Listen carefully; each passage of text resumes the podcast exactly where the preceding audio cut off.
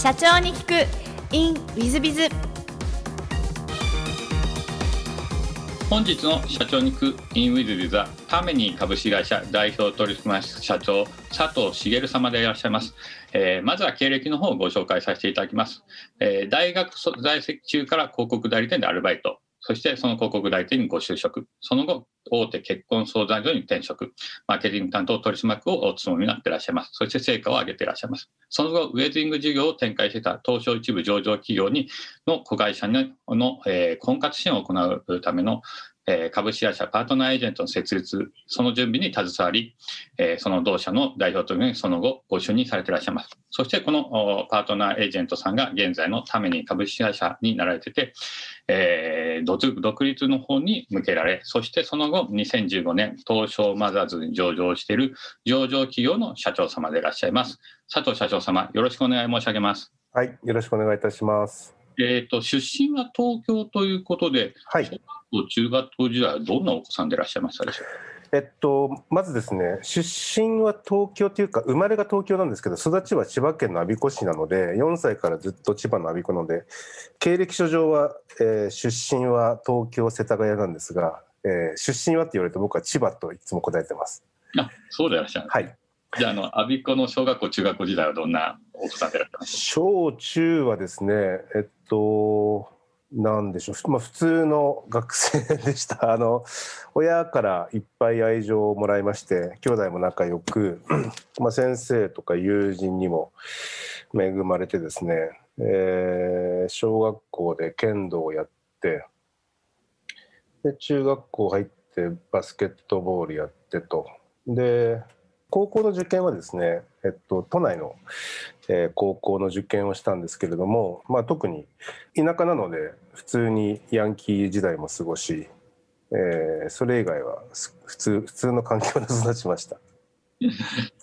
高校はじゃあ都内の方の高校はいあの、えー、っと文京区にあるですね本郷高校っていう男子校ですね。あじゃああの私の息子の先輩でいらっしゃいますそうですか。えあの、リスナーの皆さん、本郷高校知らない方多いと思いますが、これ全国、世界からも聞いていらっしゃるんで、あの、割と、あの、頭のいい高校で、水泳が強い。そうです。あの、松平家が設立した、はい、由緒ある高校ですね。ですんで、佐藤社長様も頭がいいかなと思い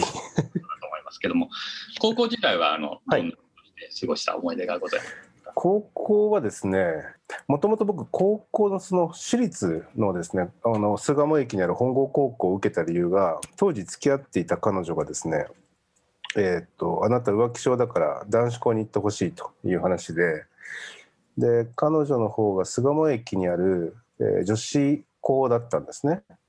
で同じ駅の高校に行ってほしいって言われてうち親が公務員でそんなに裕福じゃなかったので姉2人もあの地元の公立だったので、えー、公立に行けと言われたんですけれども、えー、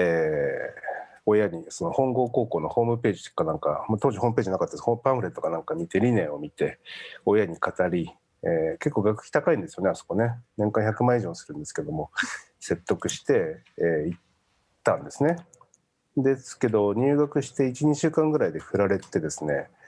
えー、僕の高校生活の全てが終わってそこからは池袋とか上野とか渋谷でずっと遊んでました。はい。あんまり思い出したくない3年間です。まあ、そういう意味ではあの私の息子と一緒ぐらいなんで。そうですか。はい。まああのえっと女性にモテてないところだけうちの息子は違うっていう感じだと、はいえっ、ー、と、その後大学の駒澤大学に進学されたりします。はい。何か理由とかございました？えっと、僕、本当にですね高校生活ってあまり記憶もないぐらいですし勉強も本当してなかったんですけどもで大学行くつもりもなくてですね、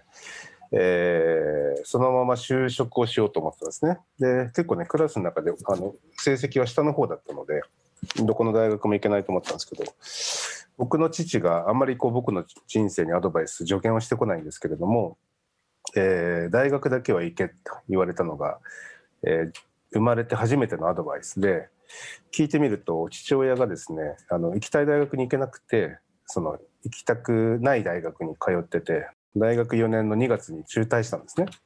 でその後の公務員ってやっぱ学歴を重視されるので学歴と入賞試験を重視されるので非常にこう高卒で、まあ、苦労したということなので、まあ、一旦学歴だけはちゃんと残しておけと言われたので、えーまあ、1年目あの勉強したんですけどやっぱりどこも受かんなくてですね。で1年浪人して、えー受かったのが唯一駒澤大学でした。それ以外は全部落ちました。はい。で大学時代なんか思い出とかいうのはございますでしょうか？はい、あの特に大学で何を学びたいとか目的がないままあの大卒という学歴だけを残すために行ったので、えー勉強あまり好きじゃなかったので1年2年はずっともうほぼ大学に行かずに毎日アルバイトしてました。でさっき言ったみたいに就職あの60歳までですね今定年伸びてますけど仕事をするとなると約40年間仕事をするので4年間こう学大学で専門を学ぶよりも就業年数の10%に当たる4年間を、えー先に働いた方がアドバンテージがあると思ってたのでとにかく勉強ではなく、えーとにかくアルバイトばっかりやってました。はい。えっと、広告代理店のアルバイトはい。えっと、それがですね大学3年の10月ですね。あのいろんなバイトをやってて、まあ、歩合だけとかですね時給制とか。で一番こう稼ぎがいいのが、えー固定で固定給プラス歩合の営業職でで営業職をいくつかやったうちの、えーっと3社目が、えっと、広告代理店のオプトという創業したばっかの会社で、まあ、結果そこの会社に就職をすることになるんですけれども、えーまあ、僕のこうビジネスの人生ってオプトが出発点になってますけども、えーまあ親父に大学に行けと言われてでアルバイトばっかりやったうちの一つにオプトがあったというのが、まあ、ある意味運命だと思ってます。あのリーサーの皆さん方、オプトさん、知らない方いらっしゃるかもしれません、えっと、上場企業さんでいらっしゃって、今は名前変わってデジタルホール、はい、えーなっていらっしゃいますので、あのオプトさんの、えー創業会長さんもうちに訪ねてきたことがありますあけど、そうですか、はい、えーでも最初からのオプトさんっていうのが、なんかこう、選択肢としても素晴らしいですが、なんかこういろんな選択をされてる中で、そういう選択はお上手な方でいらっしゃるんですか？いやもう全部ですね僕も選んだわけではなくあのアルバイトといってもそのパソナの派遣かなんかに登録しててたまたま派遣されただけなので、まあ、そこも本当に運命の出会いだと思います。でその後、そのまま、えっと、オプトさんにご就職ということをしゃいますけど、これはなんか選んだ理由は何かございましたでしょうか？えっと、先ほど申し上げたみたいにほぼですねあの大学に行かずに毎日スーツ着て営業の仕事をしていてで、まあ、部下もいましたので、まあ、社会人の部下ですねでチームを持っていましたし、えーまあ就活する時間というか余裕がなかったんですね。でちょっとまあいくつかの会社見てみましたけれども説明会とか行ってみましたけどやっぱりこうベンチャー企業の創業者の近くで仕事をしてると会社説明会がすごくこうなんて言うんでしょう嘘っぽく聞こえて 本当にその会社楽しいのとか本当にその人事担当の人ってそのサービス愛してんのとかっていうなんかすごいうがった目で見て まあもうこのままオプトでいいかなと思ってあの創業者の八峰さんに「就職オプトしてもいいですか?」って言ったら「当たり前でしょ」って言われて「あそうか」と思ってそのまま就職を決めました。オプト時代のその社員時代の思い出なんて何かございますか？そうですね。あの僕が入った時は社長と取締役しかいなくてですね、えー創業2年目だったんですね。で大学3年の僕と大学4年のもう一人のアルバイトで4人だったのでで最初は本当にワンルームのマンション、えーからスタートしてでそこから移転したのが焼肉屋の2階ですね、えー原宿にある焼肉屋があったんですけどもあの一軒家で1階と2階があってあんま儲かってないみたいで2階がいたんで2階使っていいって言われてあの中に入焼肉屋の中に入って2階に上がるんですけどもお客さんが夜になったらトイレで上がってきたりとか、えー酔っ払って2階に上がってきたりとか、まあ、そういうこういわゆるこうドベンチャーな環境で仕事してきたのでで当然設立2年目の会社って就業規則も会議体も評価制度も何もないですから、まあ、もっと言ったらプロダクトもさほどないので、まあ、本当にこの会社とか組織とか事業とかを、えー作り上げるとか仕組み化するとか組織化するとか、まあ、本当にこう会社が立ち上がっていくフェーズっていうのを大学3年の頃からこう生で学べたので、まあ、そこは本当にこう、えーいい経験でしたね。はい。音さんがこう上場する前にお辞めになってはい、僕が辞めたのが2000年で、上場したのが2004年ですね。じゃあ上場の様子はあまりあの見ていらっしゃらない感じ、はい、あの遠くで見ておりました。なるほどなるほど、はいまあ、遠くはないですけど。なるほどその後あの、えっと、大手の結婚相談所に転職されてらっしゃるわけですが、はいこれはかなんかでいらっしゃるんですか？えっとですね、オプトに都合6年弱ぐらい勤めていて、えっと、まあ、今の若者もそうですし、うちの社員の若い男の子もそうですけど、やっぱり若いうちに就職すると、やっぱ外の外界を見てみたくなるんですよね。で、僕もやっぱり自分の実力を試したいとか、えーまあ、もっとこう大きな権限とか、えー強い権限とか、えーまあ、そういうこうどうしてもこうもっとチャレンジしたい挑戦したいみたいなのが若気の至りであってで、まあ、最後ちょっとあの辞める辞めないみたいなのであの辞める時はこう喧嘩別れみたいなのをして、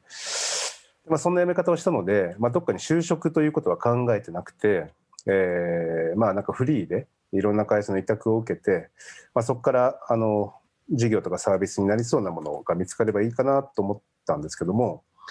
で、えっと、僕は最初に就職した会社が、えっと、いわゆるインターネットのマーケティングとか広告を初めてやるみたいなところで僕と僕のオプト時代の先輩がそこに就職をしてで、まあ、その先輩ってどっちかっていうとこうホラ吹きタイプでですねできないことできるって言って佐藤君助けてみたいな関係がずっとオプト時代からあって。でそこの会社も大口叩いて入って思ったよりできなくて佐藤君手伝ってって言われてで委託契約を結んでじゃあ週何回か手伝いますよって言ってその会社に行ったら、えー雇用契約書が出てきてこれ話が違うんですけどみたいな話になってまあでも委託も社員もあの週3ではなく週5でコミットするならまあどっちでもいいかということでその時社長と話して1年1年の契約ということで、えー結婚相談所に転職をしました。なるほど。あの、経緯からして大変なんかこう、面白い感じでいらっしゃるんですけども、あの、その結婚相談所時代の、えっと、思い出なんていうのは何かございます？えっと、最初1年で辞める予定だったんですけどもやっぱり当たり前ですけどこうそこの会社のこう売り上げを上げるとか顧客を増やすとか利益を上げていくっていうのはその業界を知ってその会社を知って、えーまあ、もっと言ったらそこの会社のサービスとか働いてる社員のみんなのことをある意味愛して、えーまあ、どっぷり使わないとやっぱ結果ってなかなか出ていかないので1年経った頃には、えー外部から来たこう助っ人というよりは、えー中心となってこの会社をどうやって良くするかみたいなところのこうスイッチが入ってしまって、えーまあ、ある意味6年間やったうち、えーまあ、非常にその当時の会社って厳しいじゅあの経営状況がいくつかあってですね、えー特商法が施行されたりとか、えー個人情報法が施行されたりとかグループ会社が倒産して資金繰りに行き詰まったりとか、えー辞める時は最後は、えー会社をあの別の会社に売却をするような状態だったんですけども、えーまあ、世の中の人がなかなか経験できないような、えーこう会社が良くなって悪くなってみたいな倒産危機とか取締役がいろいろ喧嘩したりとか、えーまあ、20代半ばから30代前半までいましたけども、まあ、本当にこう、えーオプトではその会社のた立ち上がりこう急成長フェーズみたいなのを経験しましたけども、え2社目では、えーまあ、会社の浮き沈みとか、まあ、仲違いとか倒産危機とか、まあ、そういったものを、えー経験したっていう意味では非常にあのいい6年間でした。なるほど。その後、あの、ウェル事業を展開している東証中上場企業のはい会社として、はいえーパートナーエージェントというところの準備に携わってました。これは完全にあの、引き抜きみたいな感じでらっしゃる。えっと、ここもですね先ほどの2社目の会社が最後倒産危機になってどっか売却をする上でいくつかの事業会社にプレゼンに行ったうちの1社が定款でギブニーズだったんですけども、えー創業者の野尻さんが僕の1個上であの僕はプレゼンしてこの会社買いませんかっていう話をした時にあのこの会社はいらないけどお前が欲しいって言われてでその会社ほっといてうちの会社に来いって言われてそんな無責任なことできませんなんて非常識な人だと思ったんですけど、えーその会社の譲渡が落ち着いて、えーで会社を退職してですねオーナーが変わったので、えーまあ、僕は常に創業者と一緒に仕事をしていたので、えー売却先の創業者の方とは僕お会いしたことがなかったので。でその時もですね半年間ぐらい、えーっとフリーでなんかいろんな友達の、会社たあの手伝ったり、えー会社の設立の事業計画を作ってあげたりとかうちの一社が定款で義務ニーズで定款で義務ニーズの中に、えっと、婚活の事業の立ち上げのプロジェクトがあって、えー野尻さん僕もともと知ってましたけど子会社の社長が僕の友人で、えーそこの婚活事業のプロジェクトがあの行き詰まって困ってるからあの事業計画作りあの手伝ってほしいって言われて、えー最初は TG にアルバイトで、えー、と入って週34回ぐらいですかね。で事業計画を書く準備は半年ぐらいしてました。ちなみに時給は1000円でした。えー。その時給1000円でもはい。やろうと思ったなんか理由とかあるんですまあ僕がろ培った6年間のいわゆる結婚相談所婚活の、えーノウハウというか、まあ、実現したかったことがあったので前職ではできない、まあ、そこを事業計画に載せれるっていうのは、えーまあ、楽しい仕事でもありましたし特に報酬で仕事をしてるわけではなかったのでいくらでもいいですよって言ったら、まあ、まさか1000円って言うとは思わなくてですね。普通人区人区で言っても2万とか3万とか5万とかもらえるのが常識だと思ってたんですけどいくらでもいいって言っちゃった手前1000円じゃ安いって言えなくなっちゃっていいですよって言っただけです。なるほど。でそのあの、えー、と代表取締役にご就任されるわけですが、はい経緯としてはどんな経緯でした？はい、えっと、僕がですね、そこのアルバイト契約したのが、確かし5月だったかな？はい。で、な、えっと、9月の15日が定価のギブリの取締役会で、そこでプレゼンして、えっと、新会社の設立の承認が受けて、えー一応9月の末で終了する予定だったんですけども、まあ、そのまま、えっと、この会社の代表やってくれって言われて、まあ、それ話違いますよっていう話したんですけど、まあ、いいからやってくれって言われて、まあ、ここまで自分でこう半年かけて、えー描いた事業計画なので、まあ、それを実現してみたいなと思ったので、まあ、まさか定款でギブニーズグループで働くとは自分でも思ってなかったんですけども、まあ、婚活業界でこうどうしてもやり残したことがあったのである意味 TG のジさんと一緒にこの業界で新しいチャレンジをしてみたいなっていうふうに思って、まあ、あの TG の、えーまあ、就職と転職と、えーで子会社出向という形になりました。なるほど。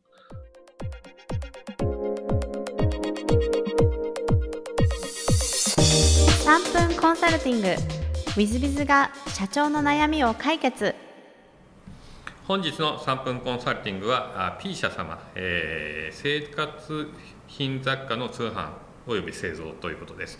新谷さんはじめまして P と申します。今回ご相談させていただきたいのは自社に合う、えー優秀な人材の見極めについてです。弊社は生活品雑貨通販事業および製造販売を経営しています。現状社員数30名アルバイト10名で業務を何とか回してます。コロナウイルスの巣ごもり需要もありありがたいことに業務が手一杯なので新たな人材の採用に乗り出すことにしました。求人を出したところ今までは考えられない量の応募が届きました。中にはあどうして弊社にと思うような優秀な経歴の方もちらほら。全ての応募に目を落としなんとか20まで20名まで絞り込みました。どの方も平時であればぜひ来てほしいと思う方ばかりですが実際共に仕事してみないとわからないということもあるのでとても悩んでいます。最終的に10名の採用をしようと考えております。どのような方を採用すればいいのか自社に合う優秀な人材の見極め法などありましたらぜひお教えいただけますと幸いです。ということです。えっとまあ、よくわかりますね、うちもあのインディードで応募をかけると、昔は1ヶ月で50名ぐらいの応募が、無料版ですよ、無料版ですけど、2週間で50名ぐらい応募が来ますね。まあ、実際そのうち採用するのは1人ぐらいなんですけども、えーそんだけ来ますので、えーよく現状としては分かります。皆さん方も今採用はチャンスだと思っていただいた方がいいんじゃないかなと思います。でじゃあどうやって絞るかっていうのはおそらくやっぱり一番いいのは、えー、とお仕事ができる方で、えー結果的に成果を出してくれる方でそして長くいていただける方なんではないかなと思います。そう考えると御社 P 社様に一番合ってる人材はどういう人材でどういう人がいると多分長くいて活躍してくれるんじゃないかみたいなその採用のなんか基準ですかね。そういうものを作ることが先だと思います。でそこから採用していくことが重要ですね。で採用基準がを作るときに、重要なのは目の前には社員たちを見ながらこういう人こいつのこういうところがいいなこの人のこういうところがいいなあいつのこういうところがいいなみたいなのをちゃんと、まあ、ちゃんと紙に書き出すといいますか書き出して採用基準を作ることが重要なんですけどもじゃあその採用基準でうちの会社なんかだと、まあ、地頭と根性なんてよく言い方をするんですが地頭がいいかどうかっていうのを結構見極めます。で頭悪くてもですね根性あればなんとかなります。でも、えーと、頭があまあよくて地頭もいいのが一番取りたいわけですけども両方揃えることはほとんどないだから地頭か根性どっちかは必ずついててほしいとまずここ考えるわけですねでさらに姿勢を見ますえー、うちの会社だとちょっと変わってますので、えーと、家庭に入って幸せな生活を送りたいとかよく分かんない夢を語られると大体うちは採用しないんですけどもむしろ金持ちになりたいとかいうですね意欲的なやつとかは採用されます。つまり一生懸命さっていうんでしょうかね、えー、夢に向かって何とか自分を変えていきたいとか成長させたいみたいな人は採用するようにしてます。つまり姿勢を割と見てるわけですね。それはうちの会社は経営者向けのネットメディアをやってますので社長さん相手の商売そして社長さんになりたい人たちが集まってくる会社そう考えてくると、まあえー、一生懸命何か夢を実現させたいとか、えーまあ、真摯さみたいなものであったりとか真面目さとかそういうところを見てるわけですね。それがベース。その上で地頭か根性を持ってるかみたいな感じで見てきます。でさ採用基準が御社も出来上がったらそれに合わせてヒアリングするのはどういうふうな質問をしたらいいかとかそういうのを決めていって面接をしていっていくとおのずと御社に一番合った人があ、えー、うまく採用できるんじゃないでしょうか、まあ、優秀かどうかというよりは御社に合ってるかどうかの方が重要だということをくれぐれもお忘れなくお願いしたいなと思っております、えー、本日の3分コンサルティングはここまで。また来週。